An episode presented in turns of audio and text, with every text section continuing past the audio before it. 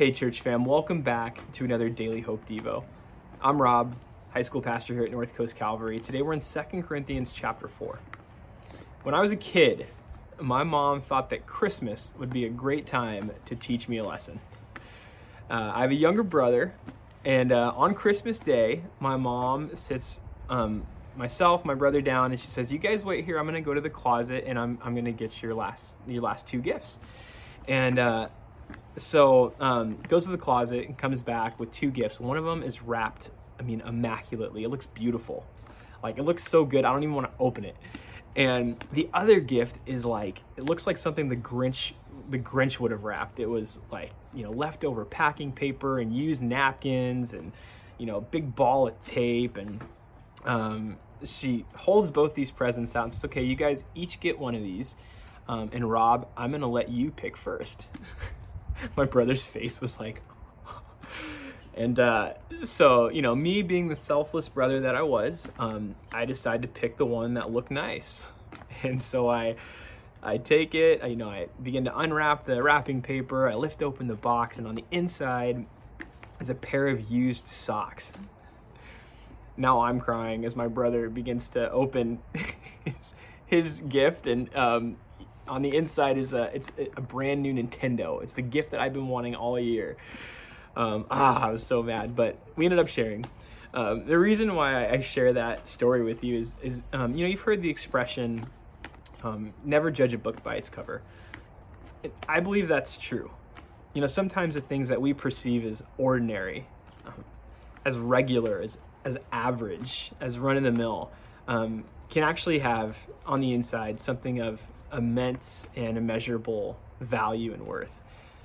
I think that's the heart that Paul is trying to capture here in 2 Corinthians chapter 4, in this passage titled Treasures in Jars of Clay.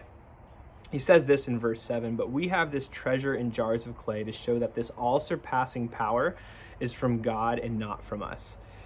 Now, in those days, jars of clay um, earthenware was basically the equivalent of like they were just ordinary everyday dishware.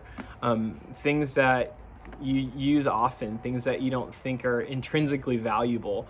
Um, and what paul is saying is that you know he's comparing us to those jars of clay. And he's saying there's nothing necessarily intrinsically valuable about us. And if you think about it i mean it, it, um, it it's kind of it's kind of true in the sense that um, no matter how smart you are, no matter how talented you are, no matter how pure you are, or you know how good you are at something, um, who can ever be smart enough, or talented enough, or or good enough, or pure enough to carry the immense and immeasurable value of what God has trusted us with?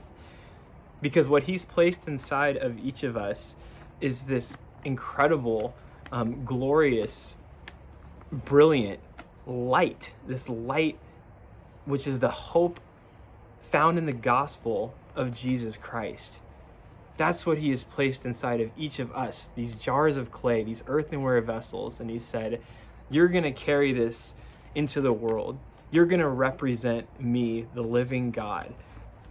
That's just, in, in, I blows my mind. And I think the reason why he does that is to glorify himself. We're ordinary and yet God can do some pretty spectacular things through us.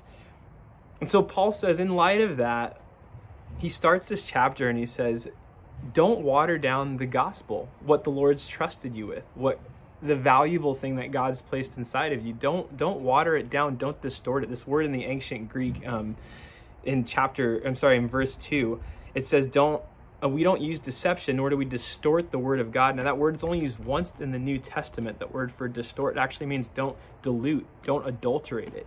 Preach Jesus and nothing else. I think oftentimes we try to adapt and we try to fit um, our, you know, the gospel to to be more palatable to what we think people would want to hear about it. Um, but the reality is, the gospel speaks for itself Jesus plus nothing equals everything.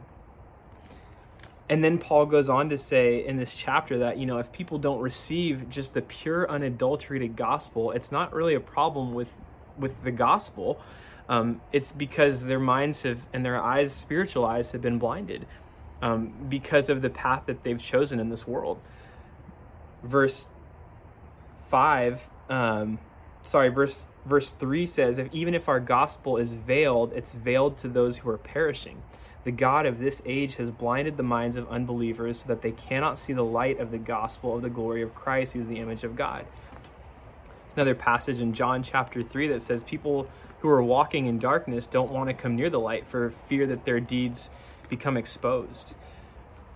When we don't choose to walk in the light, when unbelievers don't choose to walk in the light, um, that's the reason why they reject the gospel. It's not because there's something wrong with the gospel. The gospel is incredible. The gospel is beautiful and the gospel is brilliant. Then Paul goes on to say um, this in, in verse verse uh, 14. He says, We know that the one who raised the Lord Jesus from the dead will also raise us with Jesus and present us with you in his presence. All of this is for your benefit, so that the grace that is reaching more and more people may cause thanksgiving to overflow to the glory of God. And this is the next verse, one of my favorite verses in all of Scripture. It says, Therefore, we do not lose heart. Though outwardly we are wasting away, inwardly we are being renewed day by day, for our light and momentary troubles are achieving for us an eternal glory that far outweighs them all. So we fix our eyes not on what is seen, but on what is unseen. For what is seen is temporary, what is unseen is eternal. Um, church, I think it's it's so easy to focus on, you know, the, the here and now. It's so easy to focus on this life, the things of this world.